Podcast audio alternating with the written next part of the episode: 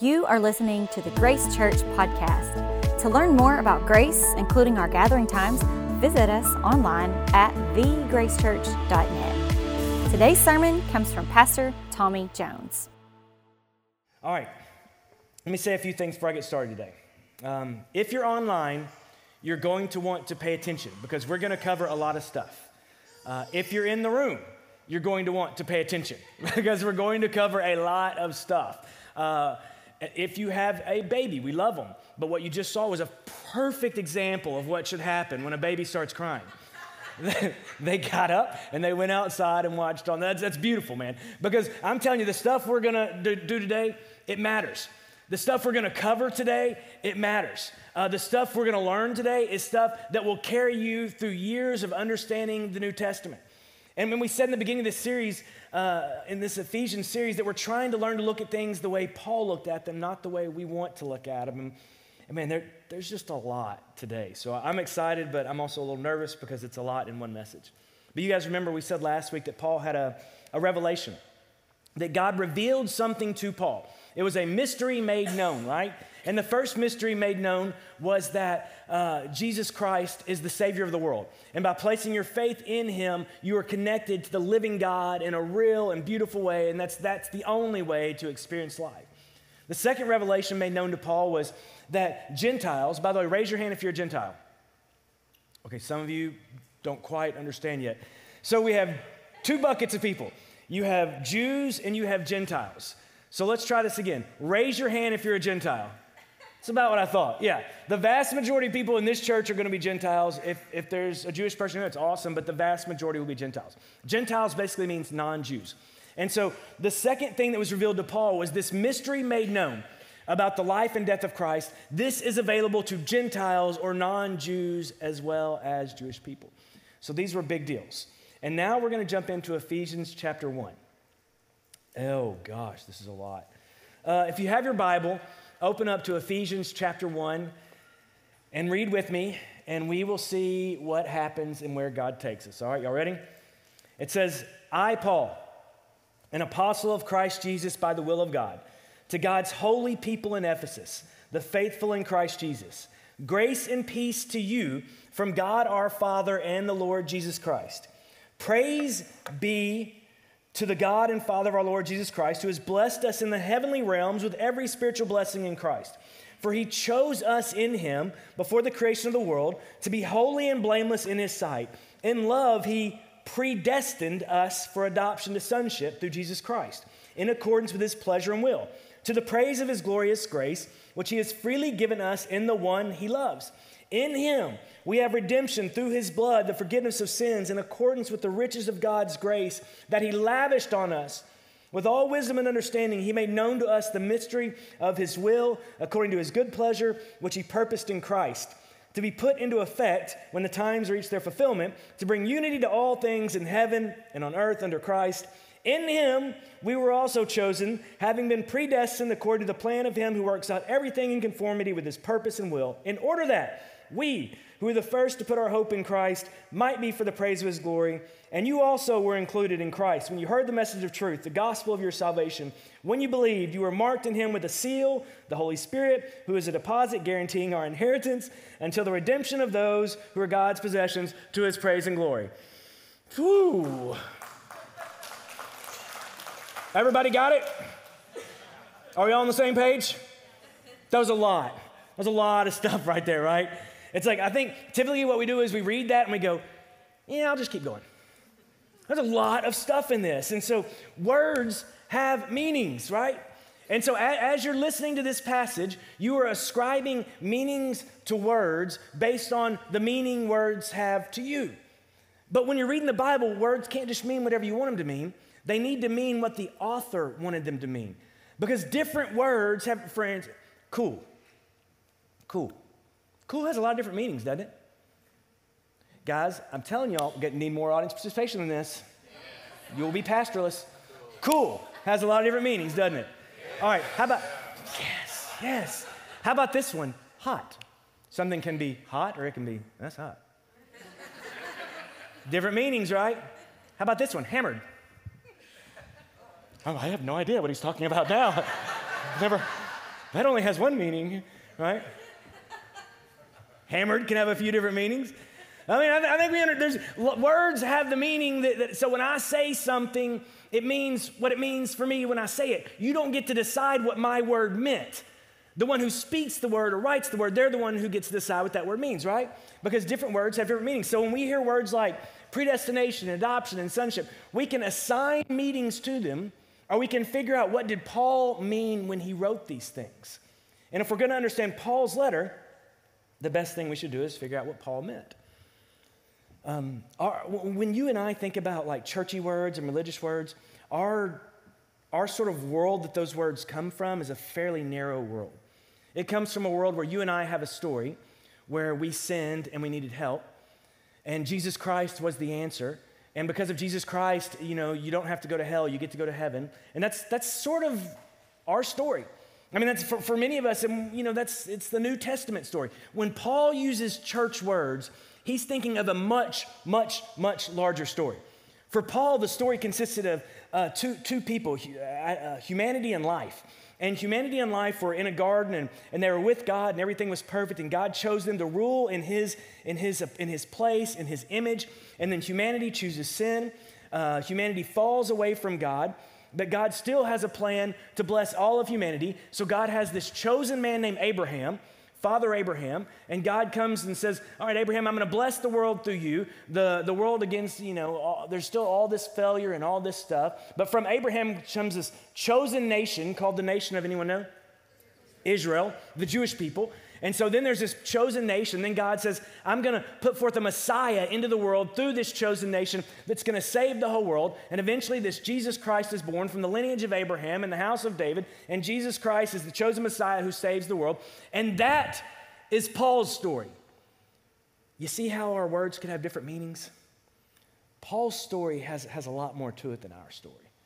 His story has a little more depth. So when he uses words like, let's Let's, let's just jump into Ephesians. We're going to break down that big passage into some smaller passages. Ephesians 1 3. Praise be to God, the Father of our Lord Jesus Christ, who has blessed us in the heavenly realms with every spiritual blessing in Christ. Okay, let's we need to understand this. When Paul says us in this passage, Paul is talking about the people from which he came. So when Paul says us, who's he talking about? Jews. So raise your hand if that is you. It worked perfect that time. It's not us. He's not. The, he, he, we're not that us. That he's talking about Jewish people. He's talking about this chosen nation, the nation of Israel. So he says, "Praise be to God the Father who blessed us." With Paul, you're going to see us. You're going to see y'all. Y'all is all of us, and then later on, we're going to see an us that is the collection of both us and y'all. But right here, he's talking about the nation of Israel, not us. Verse 4 For he chose us, the nation of Israel, in him before the creation of the world to be holy and blameless in his sight. In love, he predestined us for adoption to sonship through Jesus Christ in accordance with his pleasure and will. Okay, so when this verse is talking about predestination, which if you've been around church any time in your life, this is kind of a, a topic that gets debated. What Paul is talking about here is not what we want him to talk about. He's talking about a group of people uh, that, that, this Jewish nation was predestined that God would bring from this Jewish nation a Messiah. He's not talking anything about, oh, you're going to come to Jesus and you're not going to come to Jesus, you're going to go to heaven and you're not going to go to heaven. All he's saying is God predestined that there would be a chosen people, and from that chosen people would come a Messiah. That's all he's saying right here. And so let's, let's, let's keep reading and, and see what he says in verse 11. In him we were chosen, still talking about the Jews, having been predestined according to the plan of him who works out everything in conformity with his purpose and will, in order that we, who were the first to put our hope in Christ, might be for the praise of his glory. Okay, guys, listen. I, I know we're learning a lot, but I'm telling you, this, this stuff is going to matter over time for you. Who were the first people to be introduced to Jesus? Jews. Who were the first people to put their hope in Christ? 12 guys who were all Jews, right? And so when he's talking about predestination right here, what he is saying is there will be a chosen people, and from that chosen people will come a Messiah. That's all he's saying. We can try to make this say something it doesn't say, but that's not what Paul's talking about. Paul is talking about that God predetermined that there would be a chosen nation, and from that chosen nation would come a Messiah. In verse 13, and y'all, and y'all, remember we translate you to y'all, and y'all, so who's he talking to now? Gentiles. Raise your hand if you're a Gentile. Some of you still aren't getting it, but we're getting closer. It's all right. We're going to get there before it's all said and done. And y'all also were included in Christ when you heard the message of truth, the gospel of your salvation. When you believed, you were marked in Him with a seal, the promised Holy Spirit. So God predestined, He predetermined that there would be a holy nation and from that holy nation would come a Messiah. But he also decided that for those who would come after us, should we hear the message and believe, then we become part of this chosen family too. He predetermined that there would be a Messiah who would present himself first to the Jews and then to the rest of the world, and that whoever places their faith in Christ will be saved. That's what predestination means in Ephesians. Now you might say, well, oh, that means in different, but well, we're not talking about a different book talking about Ephesians. That's the only book I got in front of me right now. And so we're talking about Ephesians, but that's what God says when God, what Paul says when he's talking about predestination in this, in this book. And so for Paul, this was a big deal. Because for him, if it was predetermined that there would be a Messiah from this holy people, and this Messiah wouldn't just save this holy people, but this Messiah would save the whole world, it changed Paul's identity. Paul's identity became just about being part of this chosen sacred people.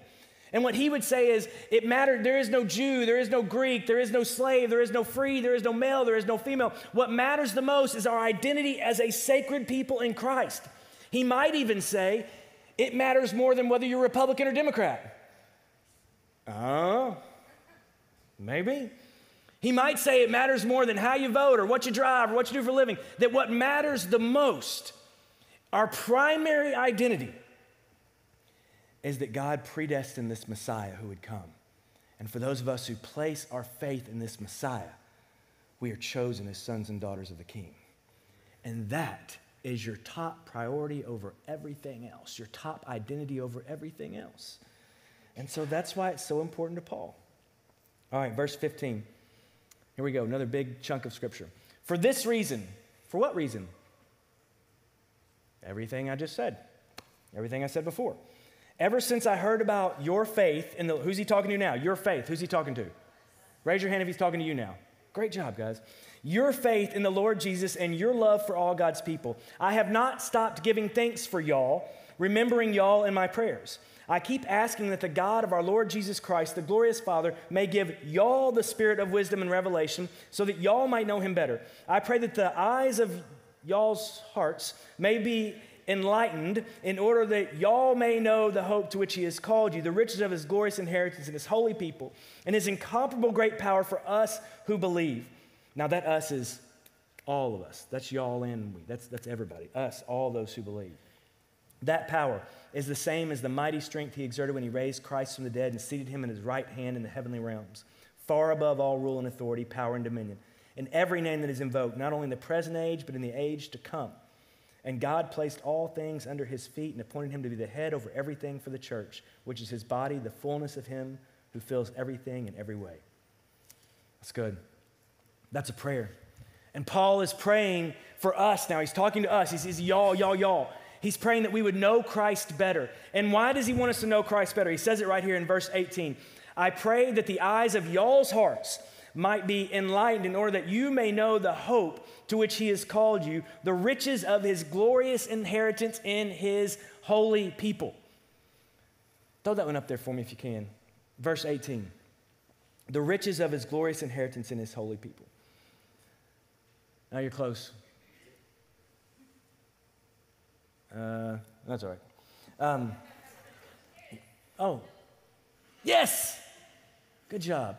All right, so th- this, this was probably the coolest thing I learned in preparation for this message, okay? This is, he, he wants us to know God better so that we will have hope. Just keep that up there for me.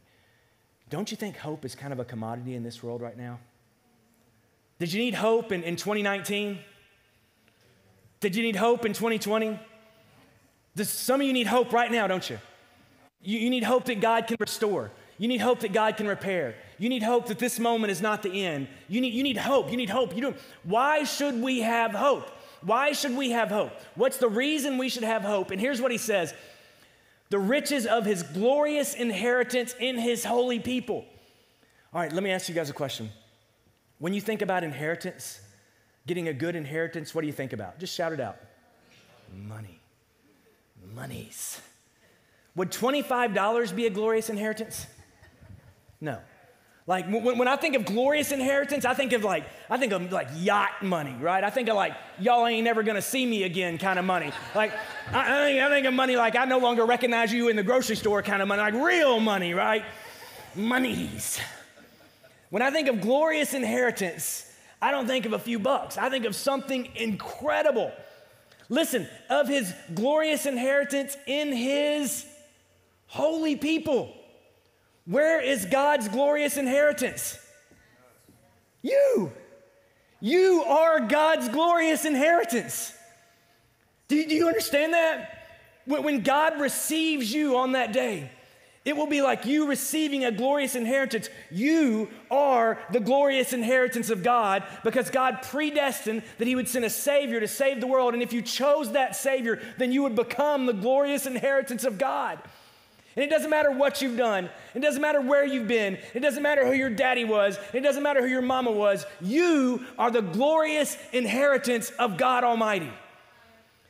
And if that doesn't give you hope, then I got nothing else for you. But have you ever thought of yourself as God's glorious inheritance? Isn't that good, man? And listen to the next part.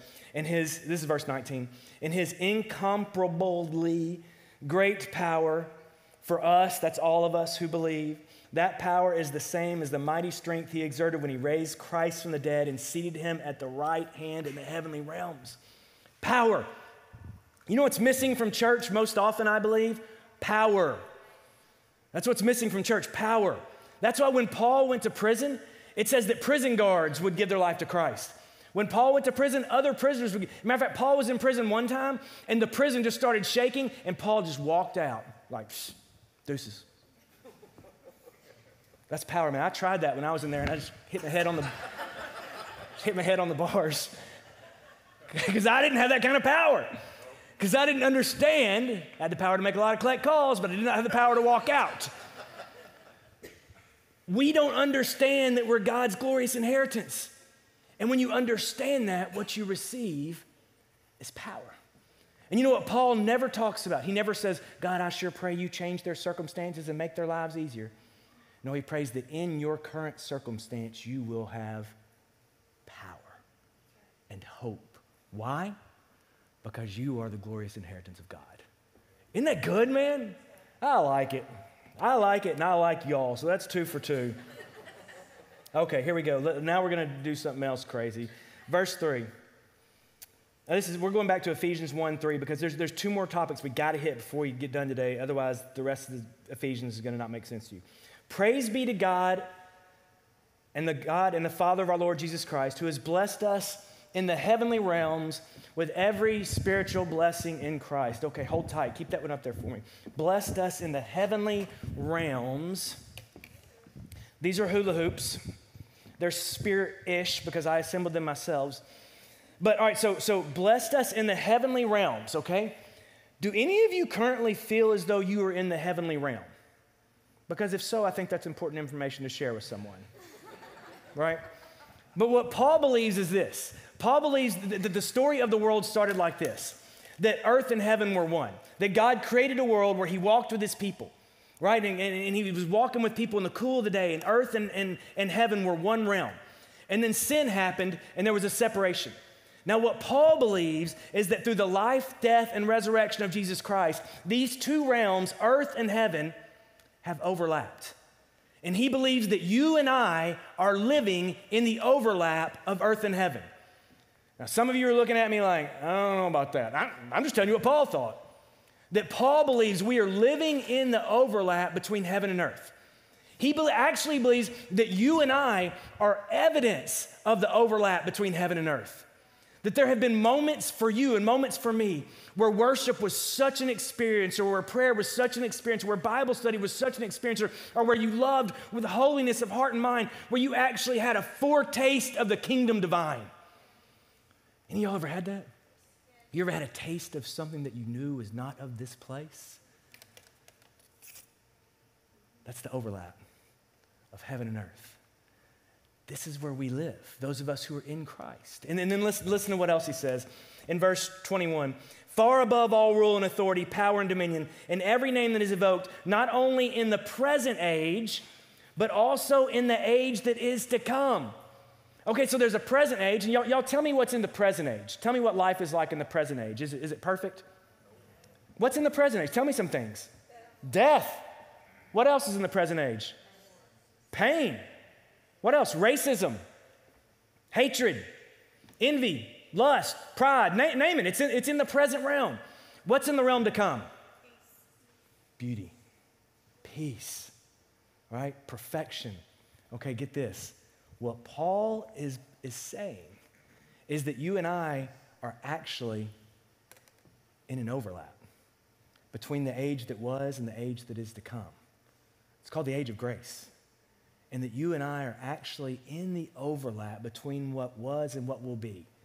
It's called the now, but not yet. Isn't that crazy?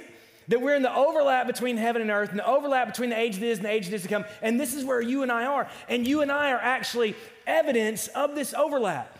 When we go out in the world, we are evidence to other people of a foretaste of glory divine. We are evidence to other people that Christ is coming back again. We are evidence of other people that heaven and earth have become overlap. They're, they're not fully one, but they're overlap. We are evidence to other people that God is good. We are evidence to other people that there is hope. We are evidence to other people that we are God's glorious inheritance. So, my question for you today is Are, are you living like that evidence? Because listen, I don't think this has anything to do with what you believe. Don't tell me what you believe. I don't, I don't think living as the evidence has anything to do with what you believe. We'll talk more about that next week. I think it has to do with what you're doing. When people experience you, do they experience a little taste of heaven? When they experience you, does it give them hope that there is an age to come? Because listen, let's say you walk into someone's, someone's house and they just lost a loved one. And you're going to tell them to have hope, or you're going to tell them there's another world coming. If nothing in your life has resembled that, then your words are just words and nobody cares. But if you have lived such a winsome life and you almost reek of heaven in an age to come, then you can probably just walk in that house and be quiet. Because I remember the first meeting I had with Joanne Buckner Collins. I don't know if y'all know her. First meeting I had with this lady, she goes to church here. And I remember telling Christy, I was like, I felt like I was just in the room with the Holy Spirit. Before this woman spoke, there was a peace about her that walked into the room. And everything I've seen in her life since then tells me this is a woman who is connected to God. Like you, you know someone like that, right? You know people like that. Is your life the evidence that there is life to come? Is your life the evidence that you're living in this overlap between heaven and earth? Is your life evidence that there is a heaven and you believe in it? We're not just here to do Bible study, we're here to be transformed. And so maybe today you commit to living as evidence. Evidence that there is better. Gosh, don't this that world out there, please tell me that's not my forever home. I need some people who are evidence that there's something better waiting for me. P- please tell me that death and sin and racism and disease and corona is not what my eternal conversation. Because I'm already sick of it. Matter of fact, it's why I'm off social media. And one day in eternity, maybe I'll get back on social media, but there has to be a different conversation, right? I need evidence of things that are better. Are you for the world evidence of glory that is to come? If not, today, we repent and ask God for another chance. We're not here to learn, guys. We're here to be changed. Amen. If you are encouraged by today's message, be sure to rate us and hit subscribe on Spotify, iTunes, or wherever you stream your podcasts. To experience other talks, videos, and live gatherings, visit us online at thegracechurch.net. And again, thanks for listening to the Grace Church podcast.